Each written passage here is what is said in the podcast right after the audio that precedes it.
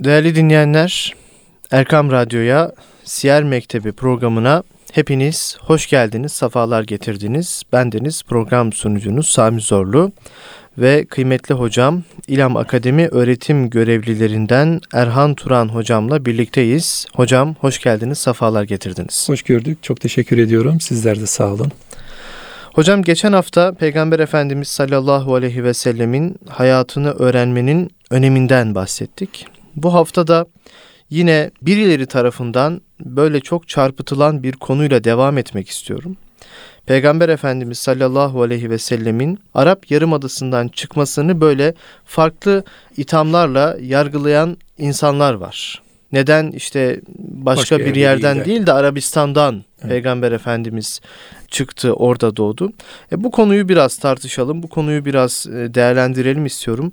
Mutlaka hikmetleri, sebepleri var. Peygamber Efendimiz sallallahu aleyhi ve sellem Arap Yarımadası'ndan e, çıkmasının, oradan çıkmasının sebepleri nelerdir? Tekrar e, hoş geldiniz diyorum ben de sevgili dinleyenlerimize. E, şimdi hocam burada ısrarla söylenen şeylerden bir tanesi işte peygamberin Araplığı meselesi aslında. Evet. Herhalde bunu e, sormak istiyorsunuz. Çünkü e, Resulullah Aleyhisselatü Vesselam bir Arap topluluğu içerisinde dünyaya geliyor. Yani min enfusikum içinizden ayeti kerimedeki işaretle azizun aleyhime anittum haris diye devam eden ayette içinizden bir peygamber. Niçin o bölgede o peygamber? E, Tabi e, bu bunu düşünürken önce e, devrin coğrafi yapısına bir bakmak lazım. Yani Resulullah Aleyhisselatü Vesselam'ın peygamberliğinin kendisine verildiği dönem zarfında e, o bölgede medeniyet olmuş topluluklar var. Bir de bu medeniyetler içerisinde kalmış e, bir Arap topluluğu var. Bunları e, etraflıca düşündüğümüz zaman sanki e, soru biraz daha cevap bulmuş olur.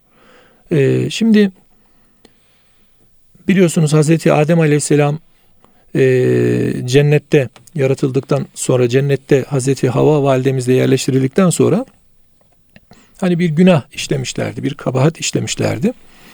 E, bunun cezası olarak da yeryüzüne indirilmişlerdi. Hazreti Adem Efendimiz'i ta Seylan bölgesine, Hazreti Hava validemizi işte Mekke Cidde bölgelerine Cenab-ı Allah indirmişti. Daha sonra tabi tövbe ile Hazreti Peygamber'e de burada bir tevessül vardı hatırlayacaksınız. Hı hı. Bu tövbe ile Hazreti Adem Aleyhisselam'la Hazreti Hava validemiz bugünkü Kabe'nin olduğu bölgede buluşturuldular. Yani Allahü Teala onlara ikramlarda bulundu ve bir araya getirildiler. Daha sonra orada e, Cenab-ı Allah Kabe'yi yapmasını emretti Hazreti Adem Aleyhisselam'a. Kabe'nin ilk inşası da Hazreti Adem Aleyhisselam'la burada başlamış oldu. Yani Mekke bu noktada bakıldığı zaman e, Allahü Teala'nın tercih ettiği bir yer olarak, coğrafya olarak Hazreti Adem'le zaten işaret buyurulmuş. Ardından tabi bir Nuh tufanı vardı. Kabe kapanmıştı. Kumlar altında kalmıştı. Hazreti İbrahim Aleyhisselam zamanına gelindiğinde e, Hacer validemizle birlikte o bölgeye tekrar gelinmişti. E, daha sonra İsmail Aleyhisselam ile birlikte Hazreti İbrahim Aleyhisselam'a Cenab-ı Hak e, emretti. Yani o kumlar altında kalmış e, yapının tekrar çıkarılması emrinde bulundu. Şunu söylemek istiyorum. Yani Arap bölgesi dediğimiz zaman daha başından itibaren yani bulunduğu Hazreti Peygamber'in içerisinde bulunduğu e, dönemle birlikte daha insanlığın yeryüzündeki ilk ortaya çıkışıyla birlikte yani Cenab-ı Hakk'ın yeryüzüne Hazreti Adem indirmesiyle birlikte o bölgeye bir iltifat var zaten. Evet. Yani bunun nedenliği niçinliği tartışılmaz. Çünkü Cenab-ı Hakk'ın iradesidir o.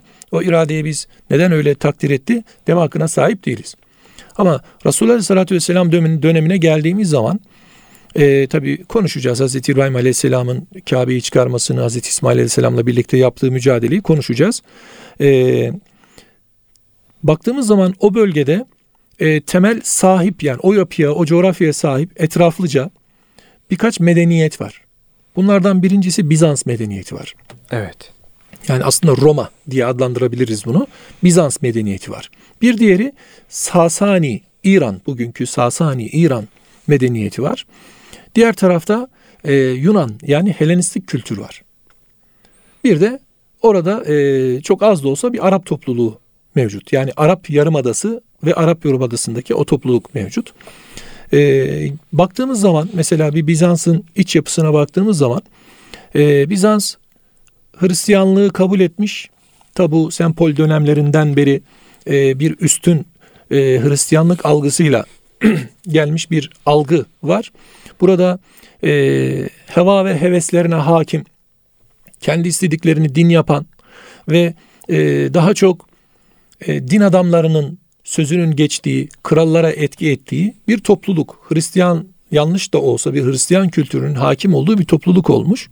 Konsüller oluşuyor. Bu konsüllerde e, istedikleri gibi iman esasları belirliyorlar. İstedikleri gibi e, Allah'a ait olduğunu söyledikleri ya da İsa'ya ait olduğunu söyledikleri kitabı yazabiliyorlar. Yani kendi istediklerini kabul edip istemediklerini reddeden bir yapı söz konusu. İşte evet. burada baktığımız zaman e, yerleşik bir ehli kitap algısı var. Hristiyanlık ehli kitap algısı e, daha çok Bizans o medeniyete tesir etmiş ve e, onlarca sene oraya hakim olmuş bir yapı. Yani köklü köklü bir Hristiyan kültürü var. Bu kültürde e, zamanla İsa Aleyhisselam'dan uzaklaşmış ve ona ait olmayan bir yapı oluşmuş. Yani sıfır milat kabul ederseniz onların ifadesiyle Hazreti Peygamber'in doğumunu 571, 40 yılda nübüvvet verildiği tarihi koyun 610'lu yıllara kadar e, orada zaten bir kültür söz konusu. E, bir diğeri e, tabi en çok dikkat çekilmesi gereken şeylerden birisi e, kralların Hristiyanlıkta kural koymada etkin bir rolü oluşmaya başlamış. Evet. Yani biraz kraliyet dini oluşmaya başlamış aslında. Bunun detayları çok e, geniş. Bu tabi bizim programımızı biraz aşar. Onu farklı konuşmak lazım. Bir diğer e, kültür e, İran kültürü, Sasani kültürü. Burada da e, Mazdekçilik var. Din olarak e, bunlar Mazdek dinine hakim. Yönetim de bunların elinde. Ve bu insanlar ahlaksızlığı ahlak edinmişler. Burada hani günümüz ifadesiyle çok e, ağır bir ifade ama söylemek gerekiyor. Ensest dediğimiz işte e, ahlaksızlığı anne ile kızı evlenme haline getirmiş. Yani adam annesiyle ya da adam kızıyla evlenebiliyor hale gelmiş. Evet. E, artık e, her şeyin ortak olduğu, malda mülkte her şeyin ortak olduğu, hatta e, hanımın da herkesçe helal olduğu, kadının da herkesçe bir mal gibi helalleştiği bir dönem. Yani ahlaksızlığın zirveleştiği bir dönem olmuş. Bu e, Sasani bölgesi dediğimiz hele e, o İran kültürü. Hı hı. Mazlekçilik hakim olmuş. Tabi orası da bir yapı olarak uygun değil. Altyapı olarak orası da müsait değil. Ee, bir diğeri e, Yunan kültürü var. Helenistik kültür var. Burada akıl hakim, akılcılık hakim. Yani burada tabiri caizse felsefe ve felsefi okuma. Tabii günümüzde yapılan bazı felsefe Allah ve peygambere bağlı olarak düşünülenden bahsetmiyorum. Yani onları dışarıya bırakmış, e, Allah'ı ve peygamberi saf dışı etmiş felsefeden bahsediyorum. Dini saf dışı etmiş bir felsefe var. E, bir diğeri antropomorfizm var burada. Yani mücessime dediğimiz işte Tanrı'yı cisimleştirme. Biliyorsunuz evet. o e, mitoloji var. E, mitolojide işte yarı beline kadar işte bir hayvan ya da bir başka varlık belden yukarısı bir insanı temsil eden e, bir tanrılaştırma hareketi var. Bir putlaştırma hareketi var. Burada da bir putçuluk hakim olmuş. Bu haliyle baktığımızda e, tabi bunları niye söylüyoruz? E, İslam, Kur'an kendi muhteva içerisinde bakıldığında e, üzerine gelecek olan o ahkamı uygulayacak olan topluluk e, malum buna biraz hazır olması gerekiyor. gerekiyor. Evet. Ve işte burada Araplara baktığımız zaman o coğraftaki Arap topluluğuna baktığımız zaman böyle çok büyük bir medeniyet olmaması tabi biliyorsunuz onlar üzerine bir istila yapılmadı. Büyük istilalara uğramadılar. Çünkü çoraktı toprakları. Evet. Sadece ticaret ticaretle ticari faaliyetlerle geçiniyorlardı. Ee, bu yüzden çok da kalabalık büyük bir millet olmadıkları için üzerlerine bir e, misilleme ya da bir e, istila yapılmadı. Onlar bundan biraz daha temiz kaldılar, nezih kaldılar. Yani bu Hristiyan, Sasani ve Yunan Helenistik kültüründen onlar biraz uzak kaldılar. Ancak orada da tabii e, putçuluk vardı, puta tapma vardı. Yalnız fıtri tepsilleri tam kaybolmamıştı. Yani putçuluk vardı ama onlar Allah'a yaklaştırsınlar diye putları ilah edinmişlerdi. Yani aslında putçuluk dediğim şey Allah'ı devre dışı bırakma, saf dışı bırakma hareketi değildi orada. Evet. Orada Allah vardı Ama bizim inandığımız Allah, onların inandığı Allah aynı Allah olmaktan çıkmıştı. Yani Kur'an'ın öngördüğü, Kur'an'ın vermiş olduğu tevhiddeki la ilahe illallah lafzatul e, lafzı tevhidi e, Hazreti Peygamber'in e, devamlı tebliğ ettiği te, kelime-i tevhidin Allah lafzıyla karşıladığı müşriklerin Allah lafzıyla karşıladığı değildi tabii ki. Evet. Onların da yüklemiş olduğu anlamlar farklıydı. Ama diğer kültürlere baktığımızda bu daha temiz anlayış olarak. Evet. Bir diğeri e, kendi özlerini korumuştu Araplar. Yani baktığınız zaman e, onlar için e, böyle e, bir savaşmak, işte bir kan davası gibi bir davanın sonuna kadar gitmek, yani e, kabilecilik algısı, birbirlerine olan bağlılıkları, işte akrabalık bağlılıkları, kabilecilik anlayışı her ne kadar böyle çok olumsuz bir takım vazıflarmış gibi görünse de oradaki cahiliye kültüründen Cenab-ı Allah Hazreti Peygamber vasıtasıyla oradan bir medeniyet örneği ortaya çıkaracak. Evet. Yani böyle bir altyapısı e, ümmi olan, e, daha önce kitap okumamış, yazmamış, herhangi bir kitaba tabi olmamış, bağlanmamış bir e, topluluk içerisinden Cenab-ı Allah bir peygamber e, çıkardı ve bu peygamber de e, orada tebliğ faaliyetlerine başladı. Tabi buradaki ikinci unsur dikkat çekilmesi gereken unsur e, Arapçanın oradaki varlığı. Hmm. Arapça biliyorsunuz yani belagat ve fesahatı bakımından çok, çok zengin bir e, dil. Zengin bir dil. Yani e, sadece tabiri caizse e, bir kelimenin işte sigalarıyla, müştaklarıyla, bablardaki oluşumlarıyla e, bazen hocalarımız derdi 300-500 anlamı var efendim bir kelimenin ya, derlerdi. Bir kelimenin. Tabii çünkü e, biliyorsunuz harfi cerli vesaire kullanımları da koyarsanız evet. epeyce bir yakın tutuyor. Buradan hareketle baktığımızda Arapça çok e, güçlü bir dil. Belagatı çok güçlü, fesahatı çok güçlü. E, o dönemde tabii Arapların önem verdiği e, panayırlar vardı. Edebiyat panayırları, fuarlar vardı. Bu fuarlarda da e, onlar bu şiir yarışmaları yaparlardı. Edebiyat yarışmaları, okumaları yarışmaları yaparlardı. Baktığımız zaman e, zeminin münasip olduğu görülüyor. Yani daha çok e, orada bir altyapı olarak e, tevhide yakın olmasa bile şirk de olsa diğer e, bölgelerde işte bir Bizans, bir e, Helenistik kültür ya da bir İran kültürü, Sasani kültürüden daha temiz bir, daha e, yakın diyelim yani temizden kastımız yakın olması bir kültür vardı. Bu kültürü Cenab-ı Allah Hazreti Peygamber'i işlerinden çıkararak Arapçanın da kuvvetiyle ayetleri inzal ederek o insanlardaki o olumsuz vasıflar işte mesela uzun savaşlara sabredebilmeleri cihad anlayışına hı hı. işte bir e, Kızlarını toprağa gömüyorlardı diri diri. Sebebi daha sonra bizim namusumuza e, söz ettirirdi. O da namus algısına e, döndürüldü. Tabii ki hı hı. cömertlikleri, ikramları zekata, sadakaya tebdil etti, döndürüldü. E, bakıyorsunuz yine e, gelenlere hemen kapısında iki tane e, kuzusu varsa birini kesip e, ikram etme, işte kurban ibadeti gibi ibadetleri biraz kolay kıldı onlara. Aslında İslam'ın bütün e, tebliğ ettiği özellikler vardı ama çok aşırı bir şekilde olduğu için biraz daha İslam diniyle dengelenmiş oldu diyebilir miyiz? Hocam aslında şöyle bir şey var. E, ta Hazreti Adem Aleyhisselam'dan Hazreti İbrahim Aleyhisselam'a kadar Hazreti İbrahim Aleyhisselam'dan da iki periyotta bölersek Hazreti Peygamber'e kadar orada e, bir e, buna haniflik diyoruz işte. Bir kültür evet. var. Yani bir kültür var. Buradaki Arap karşılığı, Arap kelimesinin karşılığı birebir manada aslında ırkı karşılamıyor. Yani buradaki Arap'tan kastımız Arap dediğimiz zaman buradaki e, karşılık aslında daha önce e, bozulmuş da olsa, ortadan kalkmış da olsa, tahrif edilmiş de olsa, yok edilmiş de olsa, üzerine putçuluğa da döndürülmüş de olsa işte bir e, İbrahimili mesela hatırlarsınız e, fil vakası var. Fil vakasında e, Hazreti Peygamber'in dedesi Abdülmuttalip Efendimizin e, Ebrehe'yi karşılayıp ona e, benim alacaklarımı ver demesi meselesi var. Orada Ebrehe ya ben Kabe'yi yıkacağım sen yüz devenin derdinde misin diye e, çıkıştığında onu dedi, Allah korur diyor. Kabe'nin Rabbi korur onu diyor.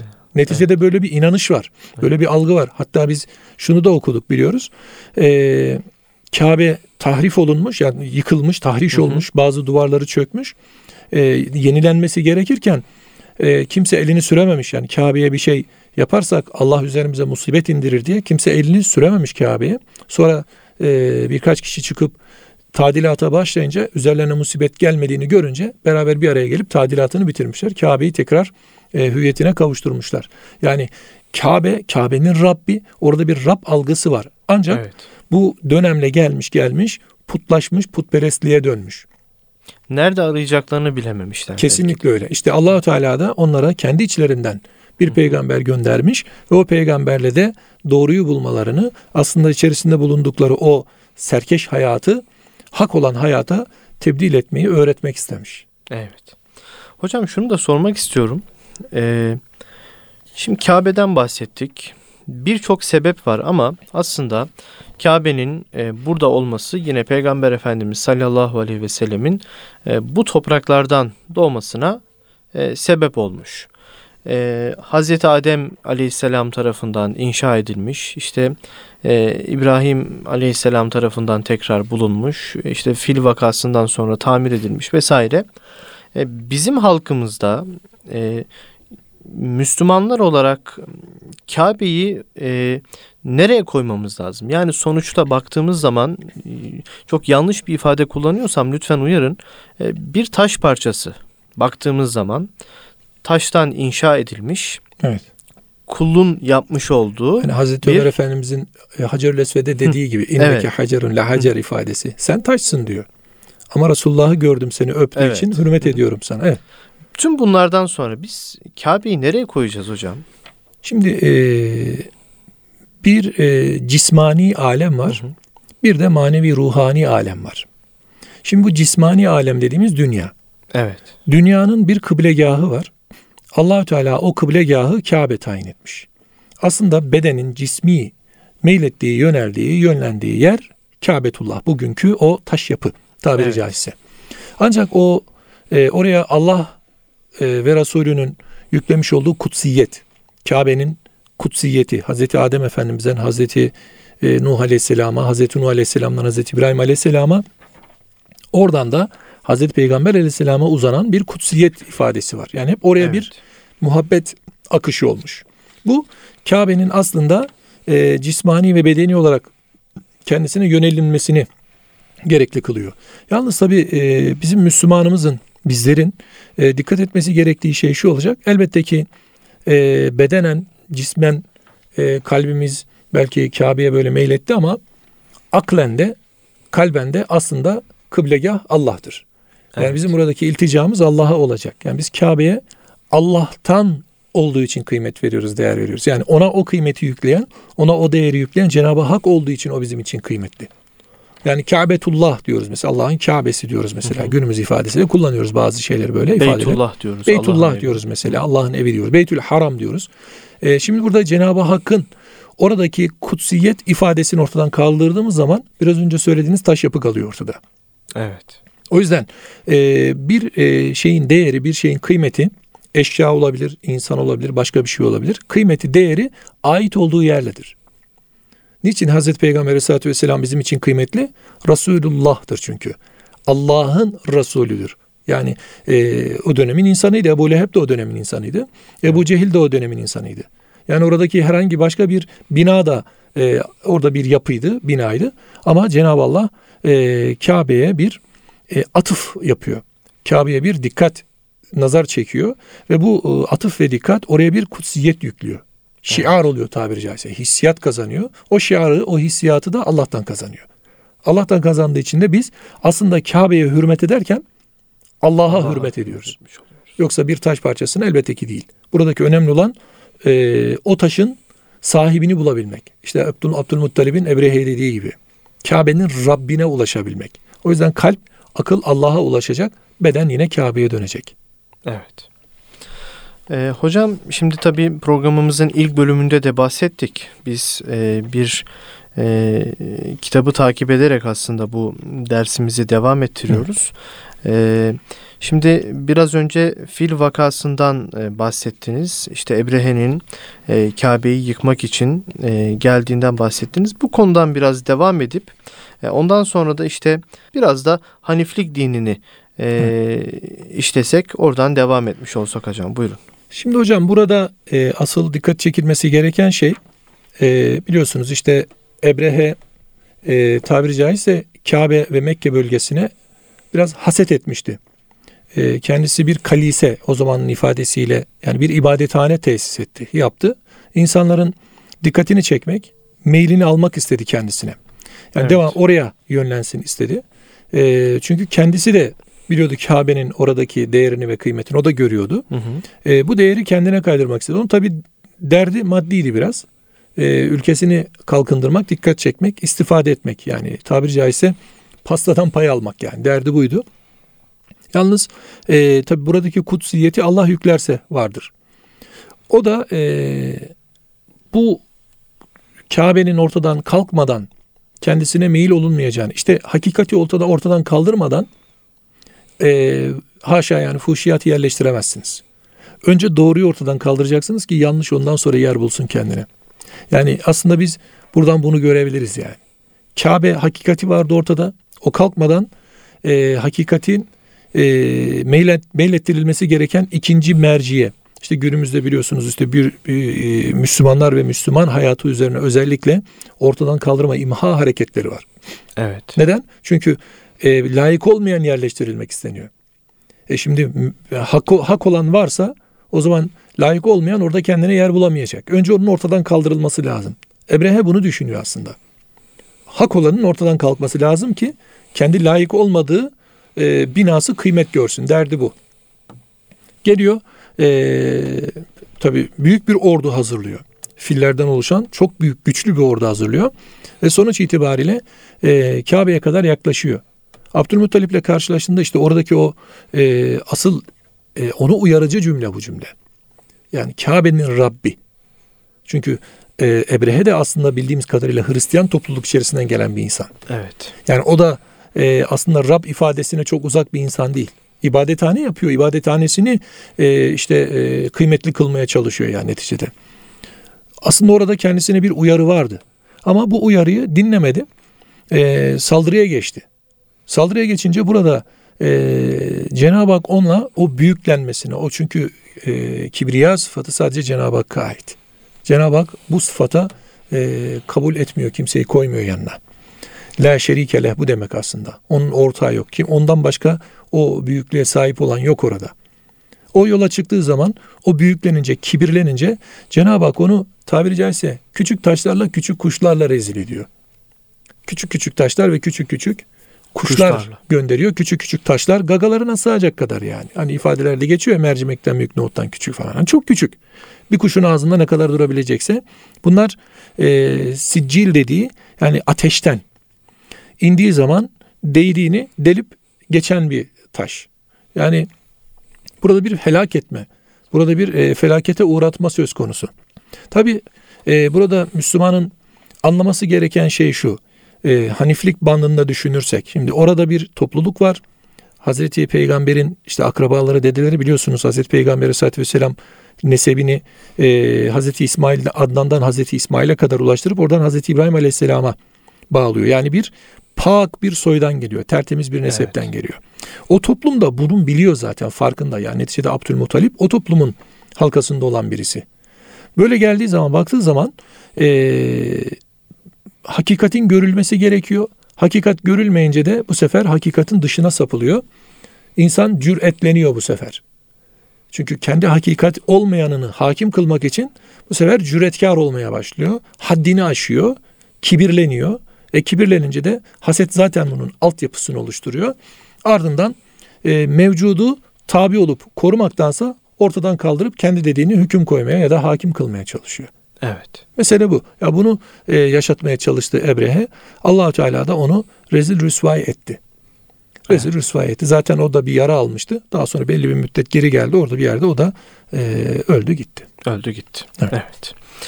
Hocam çok çok teşekkür ediyoruz. Ee, ben bu haftalıkta programımızın evet. sonuna gelmiş olduk. Vaktimizi doldurduk. Çok çok teşekkür ediyoruz. Ben teşekkür Gönlünüze ederim. Çok sağlık. Sağ olun. Sizler de sağ olun. Çok sağ olun. Kıymetli dinleyenler, Erkam Radyo'da Siyer Mektebi programının bu haftalıkta sonuna gelmiş olduk. İlam Akademi öğretim görevlisi Erhan Turan hocamla birlikte Peygamber Efendimiz sallallahu aleyhi ve sellemin hayatından e, gönlümüze, ruhumuza huzur verecek paylaşımlar sizlere aktarmış olduk. Haftaya yine aynı saatte görüşünceye dek hoşçakalın efendim.